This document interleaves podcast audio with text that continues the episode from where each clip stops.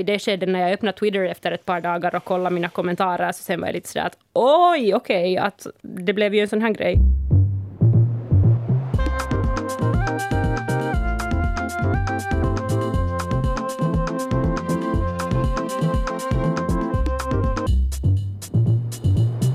Välkomna till Sällskapet, en kulturpodd med samhällsperspektiv. Idag tillsammans med Petra Laiti, välkommen. Hej, hej. Och Kasper Strömman, hej på dig. Hej! Hej! Jag heter Anne Hietanen och eh, nu har jag, vet ni, nya bud. I morse så såg jag en sån här glittrande skapelse iklädd en badring och ett så här mycket vinnande, mycket vitt leende. Och jag tänkte, vad är det här för härligt? Det var Kia Svatihin och vet ni vad hon sa? Hon sa, nu är jag på semester, sa hon. Studieledigheten har övergått i semester. Och sen så sa hon också att hon kommer nog tillbaka i augusti. Hon sa inte vilket år, men, men hon sa att hon är tillbaka i augusti. Petra, vad har du funderat på på sistone? Oj, jag har funderat på kultur och appropriering och allt det goda i, i livet som världen vill förstöra hos min vardag. Nej, då jag har tänkt på, på um, hur minoriteter lagar um, trygga utrymmen åt andra minoriteter och varför det, alltså det är liksom jättearbetskrävande. Så det har jag funderat på. Okej, har det här att göra med det som hände under veckoslutet? Jag märkte att min telefon blev så där brinnande het och den var röd och den började blinka och ha olika ljud. Och så märkte jag att nu händer här något på Twitter och så öppnar jag Twitter och där är du Petra. Jo, jo tyvärr. Så det, det, det ja, jag, jag ska berätta hela historien. Petra med sina salta tweets. Ja, ja, ja, ja, ja. Det, det, det, kan man kanske säga. Då. Ni som vet, ni vet. Kasper Strömman, vad har du på hjärtat idag? Petra Anne, ni vet hur Finland blir vald till världens lyckligaste land varje år för, för, eller åtminstone de senaste fem åren. Och sen protesterar alltid folk högljutt. Nu har jag äntligen gått till botten med varför vi är Finlands lyckligaste land. Och det här är inte en sekund för tidigt. För nu kan vi äntligen sätta stopp för det där snacket efter att jag har pratat. Okej. Okay. Mm. Intressant. Stort ämne. Jag kommer att prata om den senaste tidens kulturskandal. Inte, inte nu Petra Laitis Twitter, utan en annan grej. Jag kommer att prata om autofiktion och eh, fiktion och sen kanske också att vad kunde vara framtiden. Jag har någonting som ni kommer att gilla, någonting riktigt nytt på autofiktionens front. Vi börjar med Petra, tycker jag. Eh, okej. Ehm, okay. Um, jag vill börja med att, att understryka att själv så tycker jag inte att det här är en stor grej. Men jag känner behovet av att tala om det för att det involverar så många olika saker och, och symptomer i hur allmän diskussion förs idag. Och det här är inte, inte alls en sån där, uh, man får inte säga någonting mera typ av kommentar, utan det är mer som att att var kan man föra vissa diskussioner också. Um, men för att inte, inte uh, gå för långt nu först så ska jag berätta vad som hände. Um, det är ju Pride-månad som sagt uh, och ett av Finlands största evenemang, Helsingfors Pride, um, tar plats nu under juni månad. Uh, och det finns olika evenemang uh, i Pride-programmet här i Helsingfors um, ända tills Pride-tåget som alltid tar plats på min födelsedag. Så yay party. Och i år så märkte en handfull av queer-aktivister i Sápmi att Helsingfors Pride inkluderar vad de kallade för en queer shamanistisk trumceremoni i programmet.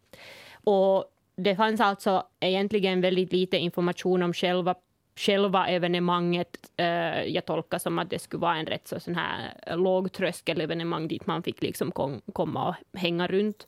Eh, men det marknadsfördes, alltså, marknadsfördes alltså också som en safe space, alltså ett tryggt utrymme eh, där man fick då um, No, beroende på kontexten så kan det betyda att alla olika identiteter är accepterade och man får komma dit och, och, och, hänga med från vilken, jag antar att från vilken andlig bakgrund i det här fallet som, som helst eh, och så vidare.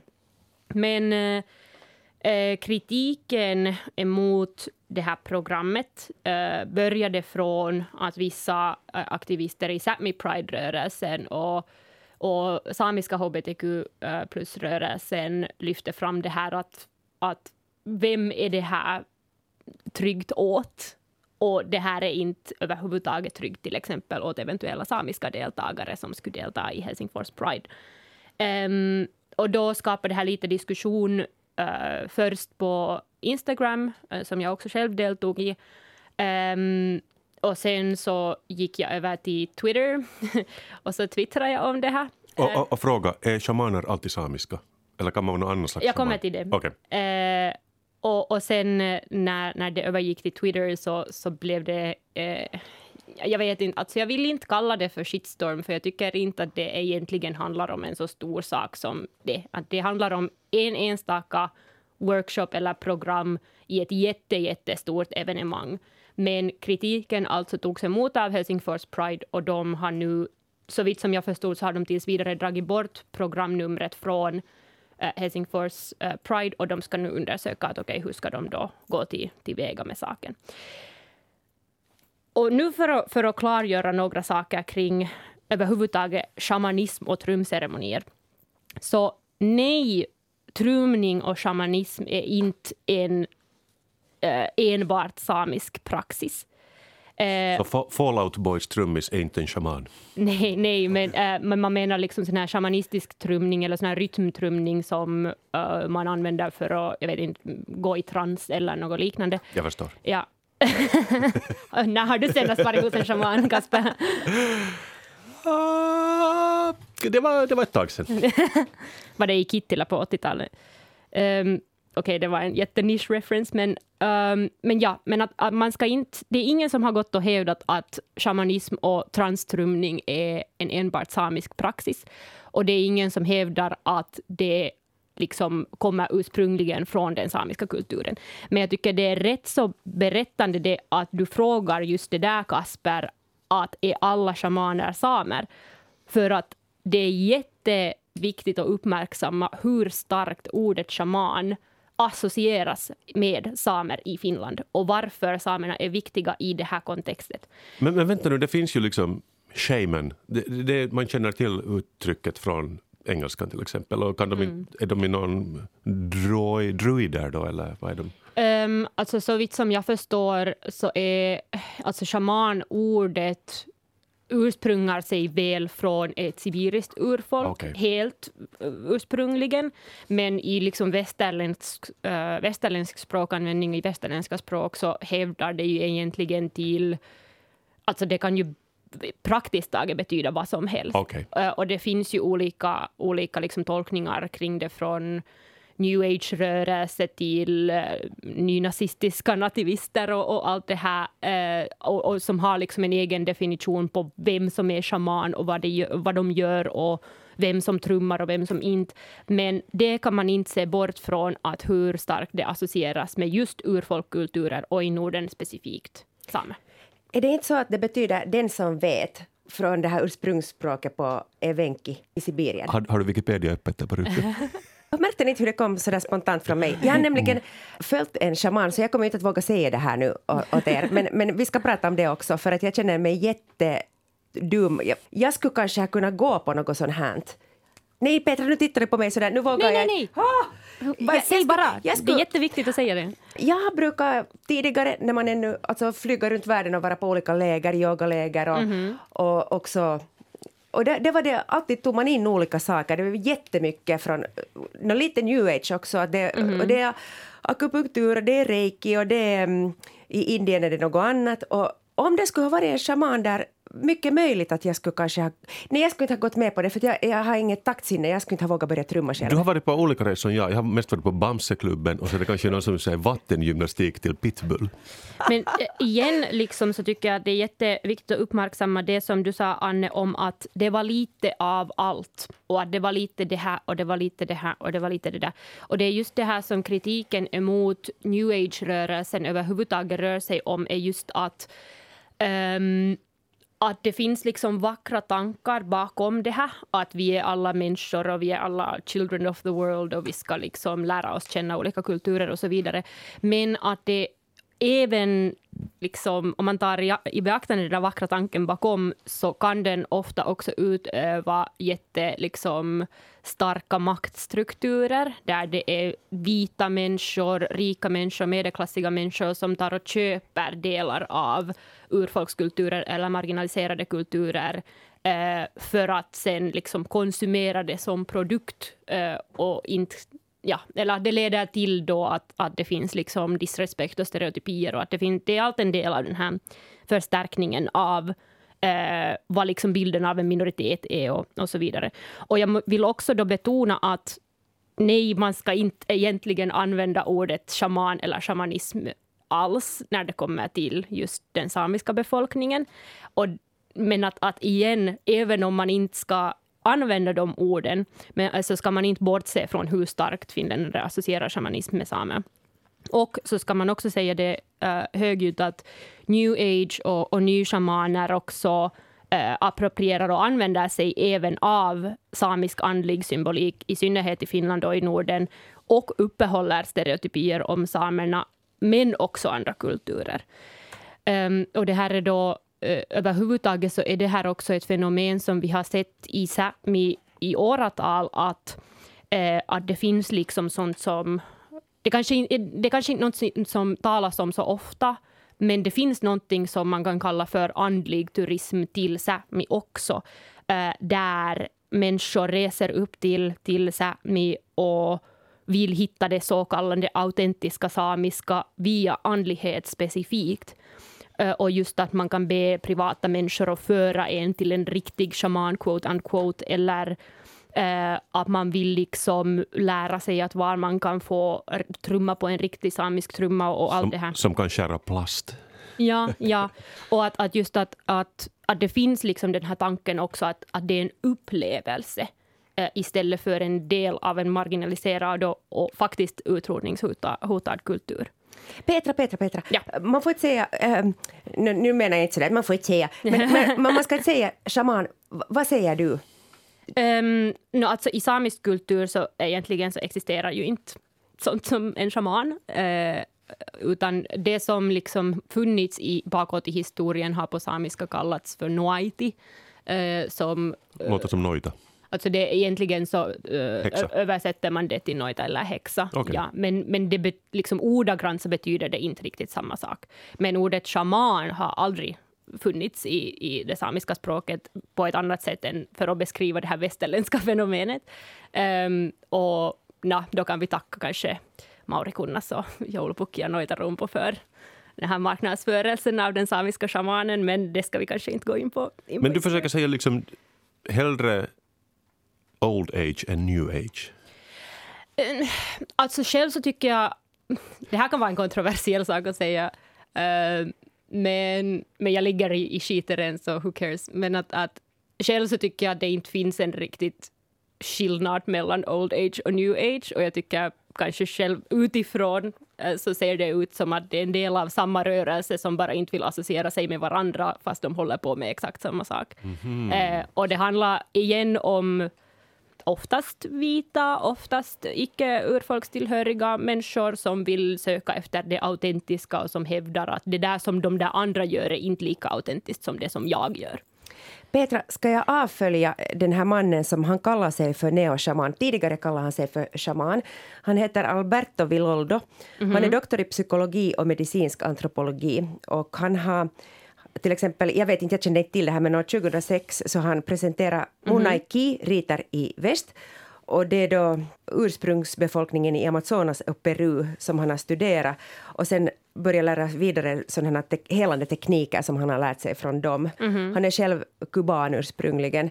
Jag tänkte så här att han vill ta tillvara på gammal kunskap som finns och som inte vi känner till och deras sätt att, deras sätt, jag vet att det här nu exotifierar jag, men att deras sätt att se på världen och livet. Mm. Och, och det har varit jätteuppfriskande för mig att få ta del av det, för jag visste inte mm. om de här sakerna. Så man behöver ju någon som berättar om det, eller? Jo, jo, alltså säkert. Eh, och det finns ju liksom... Det är inte den här kulturella dialogen som jag motsätter mig alls. Och jag tycker det är jätteviktigt att tvärtom normalisera olika sätt som folk, och i synnerhet urfolk, ser på världen på och, och inte liksom tränga urfolk tillbaks in i olika slags lådor om, om hur man får vara, till exempel i, hur man får existera i den moderna världen och så vidare. Men samtidigt så är det också värt att fråga just att varför ska det vara just den här kubanska människan som först går och studerar ett folk och sen lär det vidare till till eh, liksom icke, icke-tillhöriga människor och just att, att och det här är en, en pågående diskussion också om att vad är etiken med att i princip exportera delar av urfolkskulturen för att bli konsumerad av andra.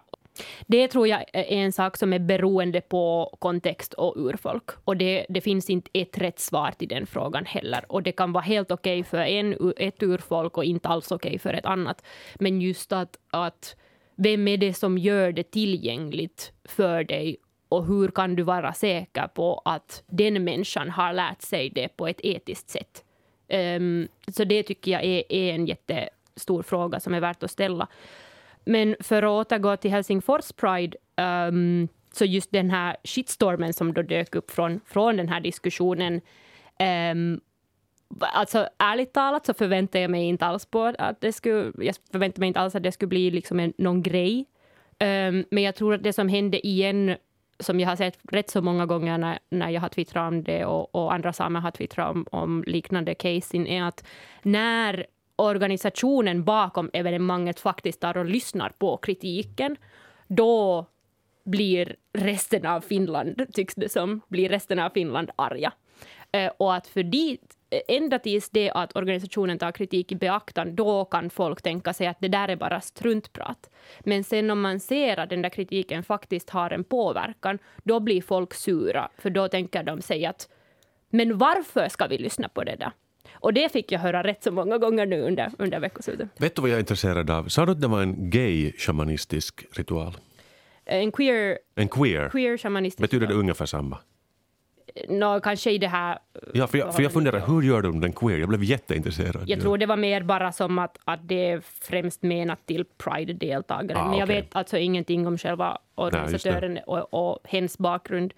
Um, men det som jag tyckte var värt att uppmärksamma också i själva diskussionen kring det här var att det var många... Det var visserligen medlemmar i Sápmi Pride-rörelsen som var de första som lyfte fram det här. Men det var, vi var inte alls de enda som kritiserade, utan det var mera som så att sen när det uppmärksammades att det här har kommit med i programmet, det var många finländare som tog del av kritiken och sådana som inte kanske tog ställning till den här kulturella aspekten men som inte tycker att, att new age-rörelser och, och sådana här spiritualistiska eh, upplevelser tillhör kanske Pride-programmet. Um, det var sådana som um, har studerat kanske sån här new age-kultur och uh, new age-rörelsen som tyckte att det här låter en smula oetiskt. Sen var det researchers som hade studerat kulturell appropriering som tyckte att, att det här är liksom eh, offensivt i rätt så vem som helst och så vidare. Men dock så var det ändå så att, att, att Twitter ville göra det till en fråga om alltså cancelkultur och att, att man tog den här diskussionen och vred, vred på den så att det såg ut som att att det här är vad cancelkulturen leder till, att nu ska de cancella sig själva och nu blir det liksom Pride versus Sápmi och, och allt det här.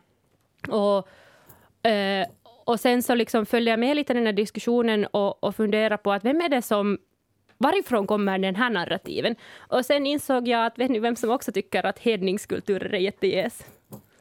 Ja, någon väldigt traditionella sannfinländare högerextremister och nynazister. Ja. Jo, jo, men sådana här ja. sverigedemokrater som ja. tycker om vikingar. Exakt. Jag fick så jättemånga kommentarer från högernationalister som tänkte att ja, men samerna äger inte shamanism och trumning och uh, mö, mö, mö, mö, och sen var man lite sådär att var, var, var inte ni de som borde vara sådär kåt i oskont och isen var liksom att vad är det här för någonting? Uh, och det var intressant att, att se på. Men Petra, vad var det där, finns, hur ska jag fråga, fanns det någonting som var bra i den här dialogen? Alltså, eller hade du någon konversation där du tyckte att du kunde förstå varifrån den andra människan kom? Eller var det, ja? Det var några kommentarer som jag tror var ställda i helt sådär good faith, där folk liksom ville genuint veta att Uh, man kanske liksom misstolkar den där diskussionen om att varför vi tyckte att den här själva evenemanget var problematiskt till att man tolkar det som gatekeeping till en viss slags andlighet. Och sådana uh, frågor sen så kan man inte helt enkelt svara på via en tweet nej, nej, nej. eller en Instagram DM. Och de var liksom frågor som jag tyckte var värda att ställa i den diskussionen. Men de bara helt enkelt drunkna under alla de här get the popcorn-kommentarerna och, och, allt möjligt. Och jag faktiskt också nekade att ge en intervju i förhållande till, till det här casen, för jag tyckte det var liksom jätte... Alltså det, det skulle inte hjälpa någon att försöka föreställa sig att det här handlar om någon slags äh, samerna äh, är rasande på Pride-rörelsen typ av, av diskussion, för det var inte alls det som det handlade om. Um, och jag är lite irriterad att, att det var liksom den narrativen som kanske tog form lite. Um, I grund och botten handlar det ju alltså om det att en finne som kallar sig för shaman kan ta bort, sig, äh, ta bort sina kläder och tvätta bort målfärgen och sminket och blanda sig i äh, ett finskt pride-tåg och bara försvinna i massan. Men en same som vill delta i finsk pride och ha på sig gakti för att visa sin samiskhet kan inte tvätta bort stereotypierna kring shamanism och animism som den finska turistindustrin stort sagt har, har planterat i det finska kollektiva sinnet att associeras med, med samerna. Um, och en, en same kan inte heller välja när hen blir trakasserad av liksom new age-människor som vill veta exakt var, hur och när samiska andliga tillfällen tar plats för att det ska kunna ta liksom bitar av, av det till sig själva. Um, och jag förstår inte riktigt att hur det inte kan vara en självklarhet för Pride-rörelsen eller Pride-organisatörerna att det här ska också ingå i inklusivitet och, och tanken om, om uh, trygga utrymmen, helt enkelt det ska kunna vara en självklarhet att, att man kan gå i Pride-tåget i Gakti utan att någon kommer och frågar att ska du vara shamanen i nästa shownummer. Är ni redo för kulturskandalen? En till kulturskandal? Mm, jag är Klart jag är. redo. Jag är alltid redo. Under de senaste dagarna så har kultur och speciellt litteraturfinland skakats ordentligt. Och det hela började med att Jukka Mallinen skrev i ett nummer av tidskriften Parnasso om en bok han hade läst. Och texten, som är riktigt en bra text, som heter Painetaan legenda, så är inte en recension och den handlar inte enbart om den här boken som jag nu ska prata om, men, men det var det som chockerade och, och blev lite konstigt faktiskt. Boken är Meri Valkamas Sinun Margot. Och Meri Valkama har själv bott i Östberlin och den här boken handlar också om en tjej som bor i Östberlin. Och det finns många likheter med, med Meri Valkamas liv och det liv som utspelar sig i romanen. Men det är alltså en roman, helt uttalat roman. Men nu verkar det som att Jukka Mallinen hade läst den här lite själv, självbiografiskt för att han nämner i sin text att Meri Valkamas pappa är död. Och han nämner också att pappan har dött alienerad och faslig, i fasligt skick på, i, i en liten ort någonstans i Östnyland. Och det här var inte trevligt för Valkama att läsa för att hennes pappa lever och mår bra. Och hon skrev nu sen på Facebook på fredagen att hon, hon, var ganska upprörd över det här. Men vilken möjlighet för pappan att fejka sin egen död. Förlåt, det var kämt. Men det var ett bra... Kasper. det var ett... Du måste vänta till slutet av sommaren. no, sen efter det så började folk att skratta lite åt gamla människor som inte kan skilja på fakta och fiktion. Och det var lite så här skadeglädje, att man tycker att äldre människor alltid säger att unga vet nu inte något och kan inte his sin historia och ingenting. Och så var det så här, ho, ho, ho, se nu vad han inte förstod. Men det är ju ganska lockande, kan det vara. Jag tycker inte om det, men att läsa böcker som biografiska. Det är ju inte ett litterärt sätt att läsa, men det är, det är ganska lätt att förstå. Du har Petra varit inne på det här tidigare, att hur författaren måste ta så stor plats i marknadsföringen av sina böcker, att den där författaren är mm. där och, och det, det, är en fine line. Om du läser en biografi, där kan också vara påhittade saker. Så att liksom, var drar man gränsen? Exakt, och det är dit vi ska komma. okay. det Bra, då, tack för den här veckans sällskapet. Ja, om vi ännu säger om den här mm, att läsa böcker som biografiska, så de författare jag känner, Kasper du är en av dem, men många av dem säger att, att den värsta frågan de kan få av journalister är, är från en roman att Nå, är det här sant?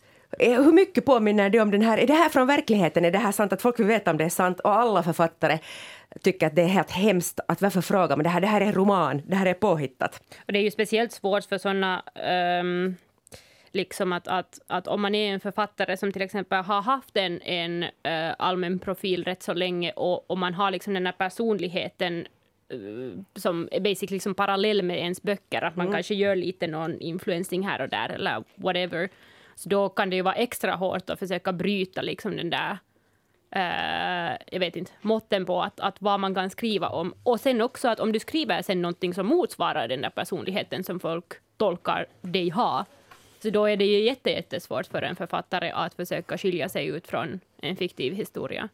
Ja, jag tänker att det skulle vara ganska hämmande också, att man ska börja tänka att jag ska skriva det här och folk tror att det är jag. Men Kasper, nu över till det vad du sa. Jag tycker det här är så roligt. Visste ni det här att David Lagerkrantz, som skrev Zlatan-biografin, så Ja, det var ju förresten väldigt omtyckt. Att många sa sådär, många som bara läste sportböcker sa att det här är bästa de, boken de har läst och de kanske inte läste vanligtvis. Och sen också många litteraturkritiker tyckte att det här var bra litteratur. Mm. Men den här Zlatan-boken så David, Lade, David Lagercrantz har sagt att han har hittat på alla Zlatan-citaten själv. Va? Ja, är inte roligt? Alltså jag är inte förvånad. Jag har en gång intervjuat David Lagercrantz och ja, han, han verkar ha mycket på gång. Liksom. Man vill liksom puncha upp det lite. Men vad då? Vad har Zlatan sagt då? Jag ska berätta vad Zlatan har sagt. Jag tycker det här är så roligt. Lager... Han sa, jag vill bara spela fotboll. Han sa, så här var det, David Lagerkrantz hade läst massor med fotbollsbiografier innan för att komma i stämning och han tyckte det, det var så tråkigt. Han åldrades varje sekund han satt med den där, de där tråkiga böckerna i händerna. Värst var David Beckhams bok. Och så tänkte han sådär att, att han har tillbringat hundra timmar med Zlatan och intervjuat honom. Så tänkte han att det här är nu inte, det här är inte right way to go. Liksom att jag tänker bestämma att Zlatan är en fiktiv person och jag tänker skriva en fiktiv bok och göra det spännande. Så satt han hemma och skrev och, och inte ljög han, men han liksom förbättrade verkligheten. Men sen så har han berättat att det var eländigt när han skulle fara till Zlatan och visa vad han hade skrivit. Och Han mådde omåttligt dåligt och tänkte att vad ska Zlatan säga? Och Zlatan sa vad fan är det här? Jag har inte sagt det här. Och så sa David att nej, men att kanske du kunde ha sagt det. Så sa Zlatan, mm, det låter bra. det låter mycket bra, jag kunde faktiskt ha sagt det, eller att jag borde ha sagt det. Så, så Zlatan blev ju supernöjd över det här, att man hade förbättrat narrativet lite. Och, och inte hade, det blev aldrig en skandal av den här grejen heller, fast det är många år sedan det här avslöjades. Jag visste inte om det, jag tyckte ändå att det var ganska roligt. Men alltså, Oj då. no, men, eh, är det inte samma som att det finns spökskrivare som skriver böcker åt folk? Att jag är inte förvånad på något sätt. Jo, alltså det här... Oj, vilken... vilken oj då. Men det, men det, alltså det lyfter ju fram frågan att, att, att okej, okay, att boken kan ju vara hur bra som helst.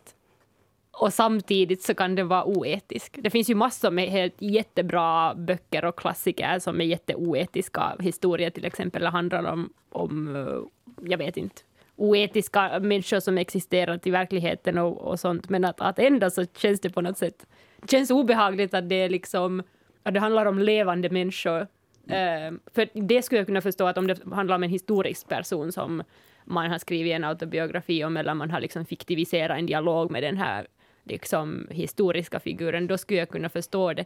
Men nu finns det ju den här, mm, eller, eller det finns ju det här fenomenet att, att folk Uh, inte alltid har liksom källkritik när det kommer till böcker eller publicerade böcker och tolkar liksom allt i böcker som historisk sanning, också när boken är helt totalt fiktiv. Uh, för det är, ju, det är ju också ett fenomen som man tar fram med uh, alltså Väinö Linnas böcker, till exempel med Tuntematon Sotilas och ehm, eh, um, uh, Pohjantähden alla till exempel, att, att, det här, att, att folk tolkar det som att det är riktig historia som har hänt och att de är liksom verkliga historiska människor som har existerat, fast de inte alls har det. Så jag vet inte, det är jätte, jättespännande frågor vi sitter vid. Och också det här att Zlatan, han är trots allt bara en kille som är väldigt bra på att spela fotboll. Så det kanske inte är så jättestor skillnad man har sagt heller. Och jag vet inte heller, alltså jag själv så tycker jag att, att för att vara en fotbolls... Okej, okay, men jag kan inte säga det. Men, men liksom att, att, att, jag tycker att, att Zlatan har ju en jätteintressant bakgrund och hans historia är intressant. Så jag vet inte varför man skulle behöva lägga till saker till det. Jag tror att han bara lite förbättrade men det, det, alltså, det, det, handlar om några citat, men man brukar ju ofta citera Zlatan. Och vem vet att vem har hittat på det? Det är Zlatan eller Lagerkrans. Eh, det finns miljoner av de här exemplen. Jag vet inte varför de kittlar mig så mycket för att det är på något sätt det är fel. Men jag tycker att det är så roligt. För att på något sätt så fiktionen, där ljuger man, men ofta ljuger man ännu mera i autofiktionen. Mm, och det, kanske det att när man förväntar sig att det är sanning så man blir så upprörd. En annan grej som upprörde hela världen var James Frey som skrev böcker om sitt missbruk och, och sin tid i fängelse. James Frey han hade en bok som hette då Tusen små bitar och sen min vän Leonard, som kanske blev ännu mer känd, har ni kanske läst, kom några år senare. Och Oprah lyfte upp den här första boken mm, i sin bokklubb och den sålde mer, mer, mer än Harry Potter det året. Två miljoner exemplar. Varför har jag inte hört om... Jag kände inte till någon där. Tusen små bitar, bitar Bitar. av James Frey. Och folk blev otroligt tagna av den här berättelsen om hans alkohol och narkotikamissbruk. Men sen så började man lite undersöka så märkte man att det var inte så att allt riktigt stämde i den där boken. Till exempel hans tid i fängelse. Så jo, han hade suttit i fängelse men inte tre månader utan två timmar. Jag kryddar lite. Sen hade Oprah honom som gäst igen och så sa hon att hon känner sig bedragen och sviken och hon var jättearg. Och det gick så långt att bokförlaget skickade ut förlåt till alla och sa att ni får pengarna tillbaks. Då. Om ni, om, om, ni, om ni har blivit ledsna också. Och, och sen, men sen efter ett tag så sa Oprah förlåt att hon hade varit lite för hård mot honom. Jag vet inte, hade hon kanske själv varit i något trubbel eller... Oj! Och sen en annan favorit, Nietzsche. Så han skrev My sister and I, den kom ut 1951. Och man tror att han har skrivit den mycket, mycket tidigare. Och, och då, då var han på sån här... Um, vad heter det på svenska nu för tiden? På den tiden hette det mentalsjukhus. Säkert, om vi pratar om en historisk kontext kan du säga det. Men ja, no, då, Ja. då var han på ett mentalsjukhus och, och, och så skrev han hemskt mycket om sin syster, bland annat att de hade ett incestuöst förhållande. Det är ju Ah, ändå ja. liksom någonting man inte vill läsa om. Eller, Jag vet inte varför man skulle vilja hitta på det om sig själv heller. Bra fråga, det hade jag inte ens tänkt. Men jag tänkte på den här systern, att inte var det nu säkert jätteskojigt för henne.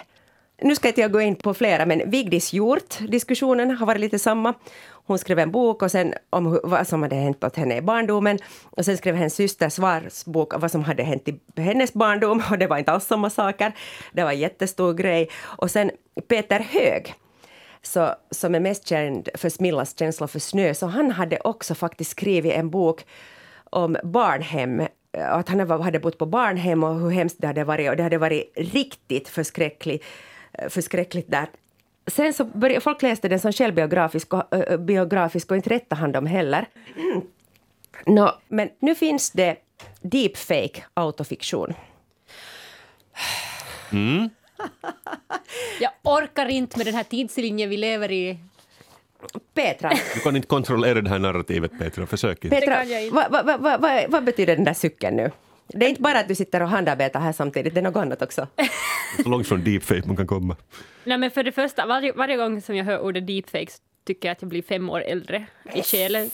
Eh, men jag, blir, alltså jag får på riktigt nog också en, en slags verklighetsångest av hur många olika sätt det är att att lura folk. och, och liksom, för, för mig så, alltså jag är en sån här dystopimänniska, så jag funderar ju först alltid på det, att på hur många, hurdana sätt kan man använda det här, den här och det här verktygen fel?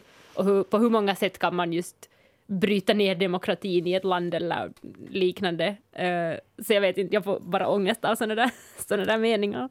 Nå, jag har tänkt så att jag ska försöka vara eh, positiv inför detta. Det är klart det finns ett... Nej, jag tänker nog vara positiv inför detta. Alltså, det har kommit nu några romaner då som är deepfake autofiktion. Och eh, den första som jag nu har stött på heter Amor Cringe.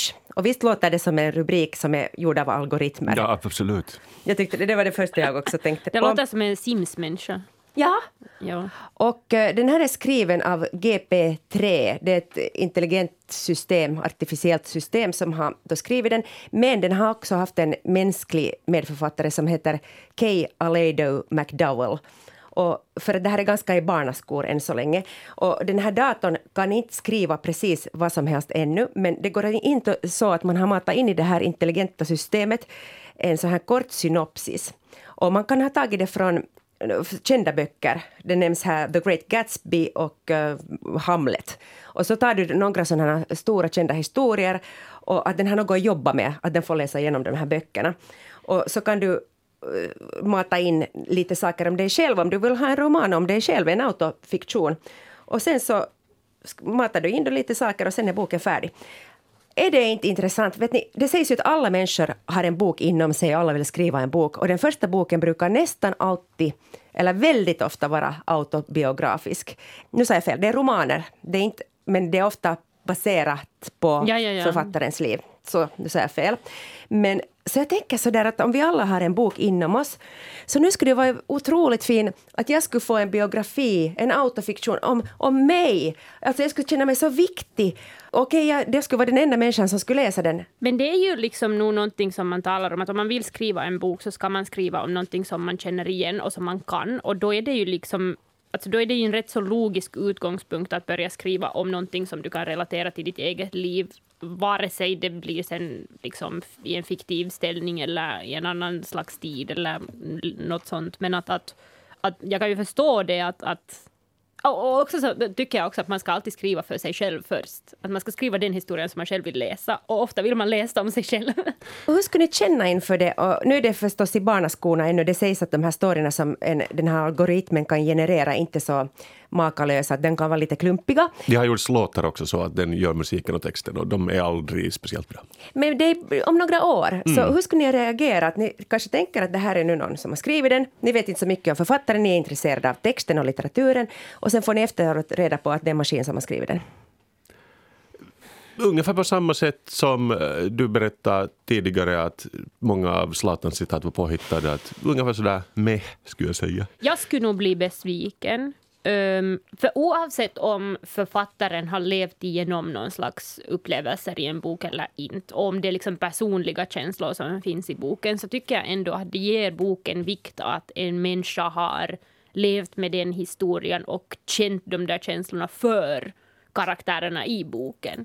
Och jag tycker det är liksom det som är kanske magin i historier. Så jag skulle nog bli besviken om jag skulle läsa en bok som jag skulle få veta att egentligen har ingen liksom, känsla bakom sig. Jag vet inte.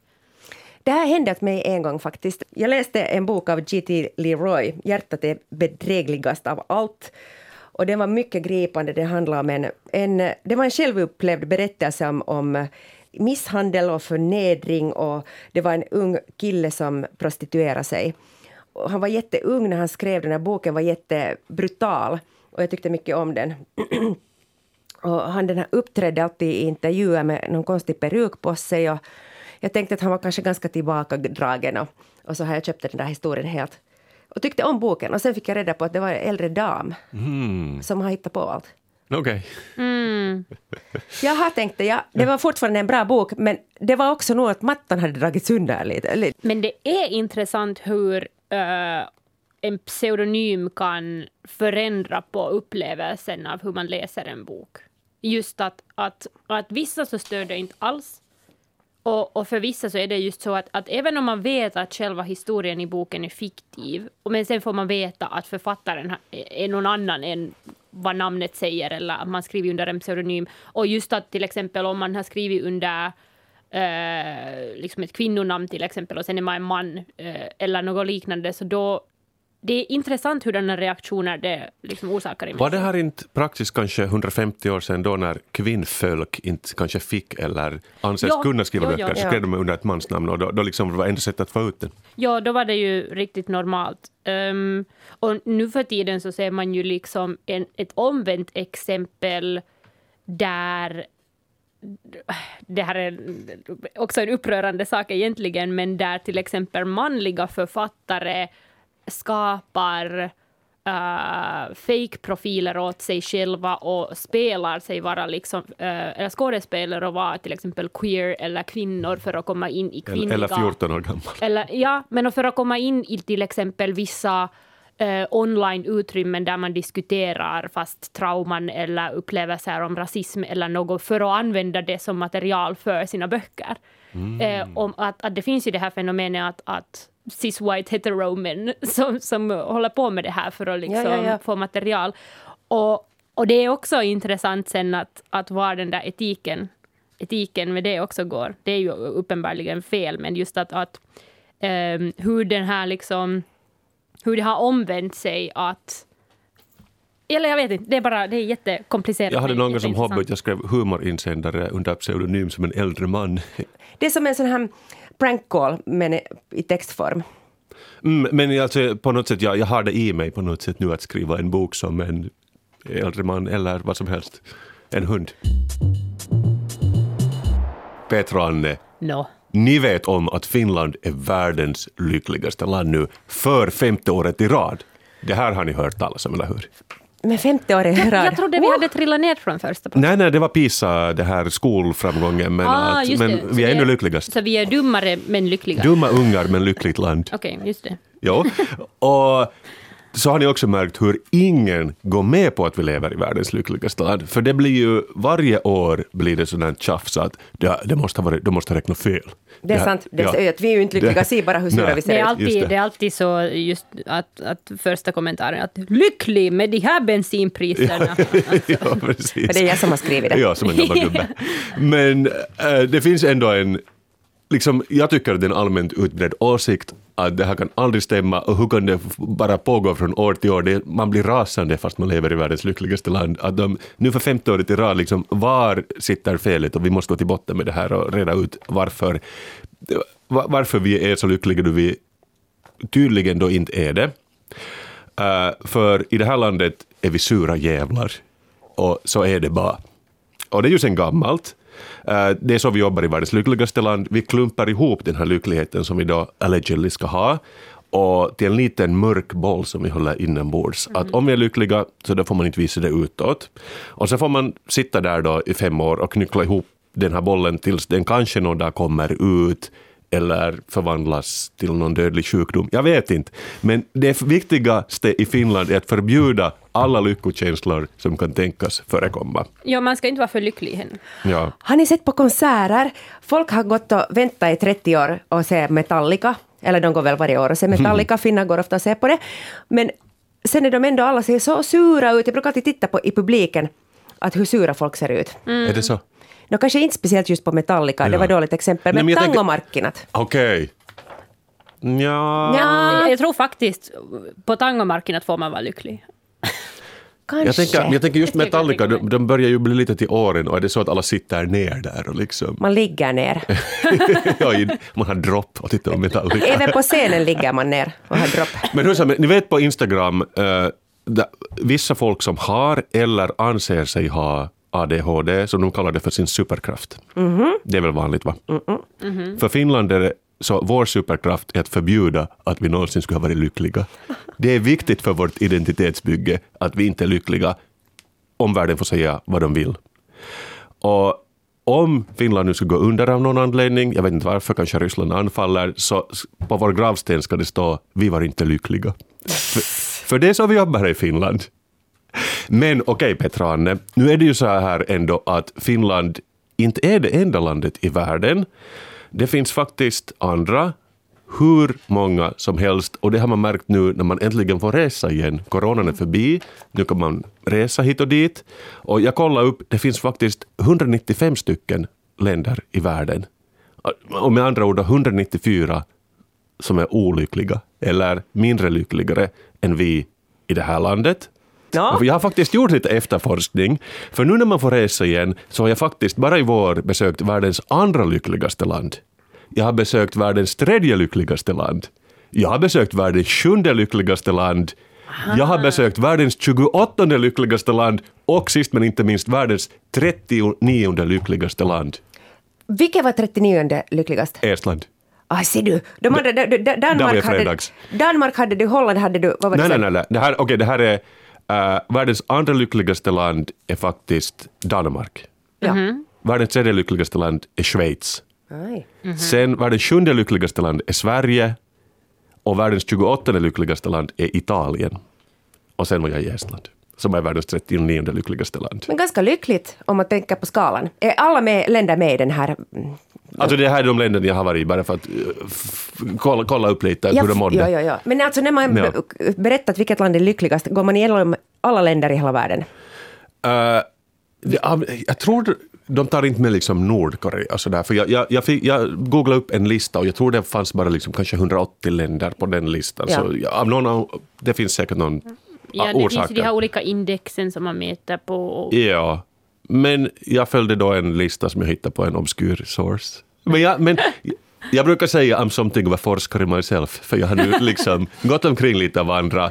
Och då ska det nämnas att min- mina metoder inte har varit speciellt vetenskapliga. Jag har mest rest till de här platserna och så har jag gått omkring lite. Och undersökt hur lycklig du är i just det landet. Ja, eller hur lyckliga de ser ut omkring mig.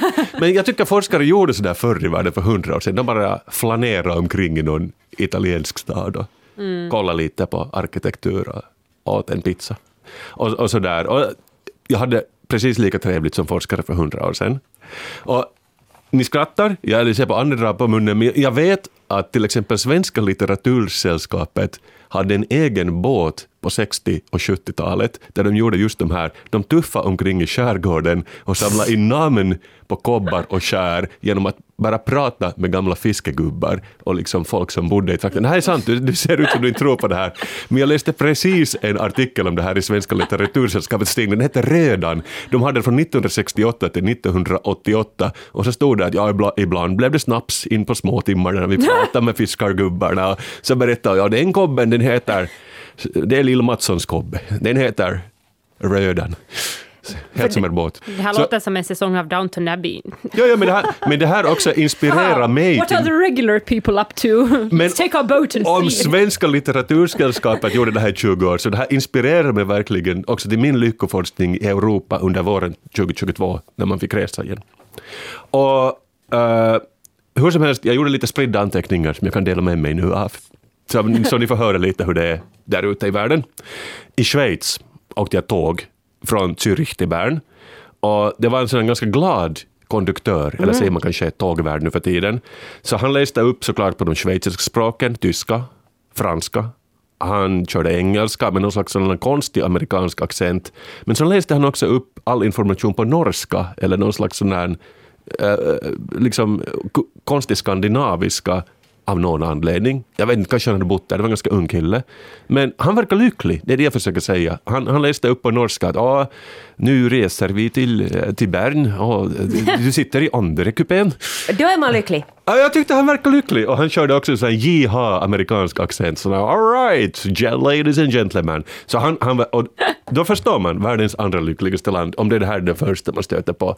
Här är det ingen sur jävel som läser upp informationen på tåget. Det är en, eh, en ung kille som har liksom slipsen lite på sned och han, han pratar också norska bara för att han kan. Det är He's så de, man of the people. det är så de jobbar där borta.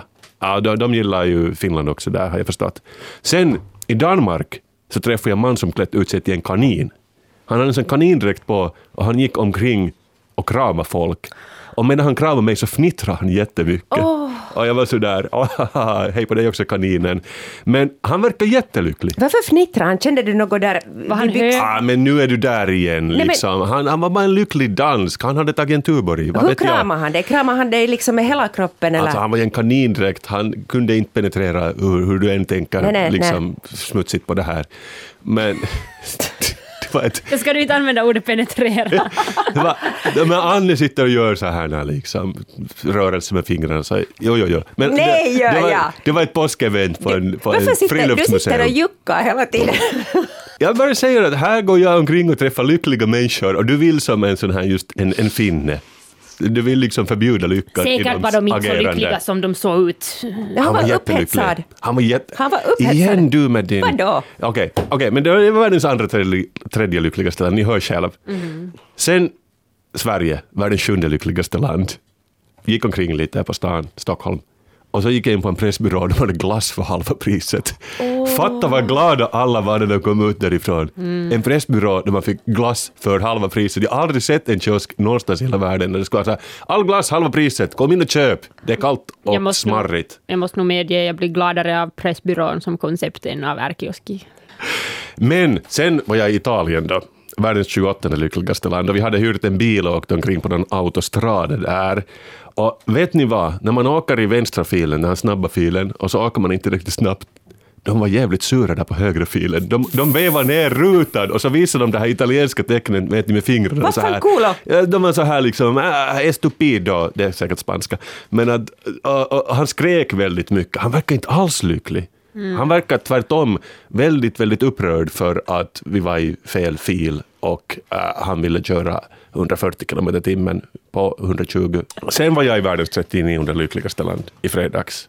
Jag gick in på ett museum och tänkte, jag är journalist. Ja, jag, jag kan visa mitt presskort. Ja, ja, ja, de, de vill att jag ska komma hit och berätta om något museum. Och vet ni vad de var? De var så här, nej, nej, nej, det går inte här. Vi håller inte på med liksom journalister som kommer hit och visar presskort. Och jag var så där, va? Liksom, jag kommer från Land of Free Press och då menar jag free press menar jag gratis press. Pressen Yes. ska komma in gratis Yes. överallt. Det är så jag förstår uttrycket free press. Men de trodde inte på det i världens 39 lyckligaste land. Det var så att du kan betala för att komma in och jag var så här, ja, ja, ja, ja, men då kommer jag väl in här och, och, och kollar runt, men jag kommer inte att berätta om det i sällskapet för Vet du vad, alltså, som en människa som har haft sommarjobb på konstmuseet så kan jag bara säga att du förtjänar det där. Du låter estnisk. Säg det där på det estniska. är ingenting så irriterande som journalister som vill komma in gratis på museer för att, för, bara för att de ska få Jag tycker göra att det. Det journalister borde få gratis lunch det. också på lunchrestauranger och åka buss gratis.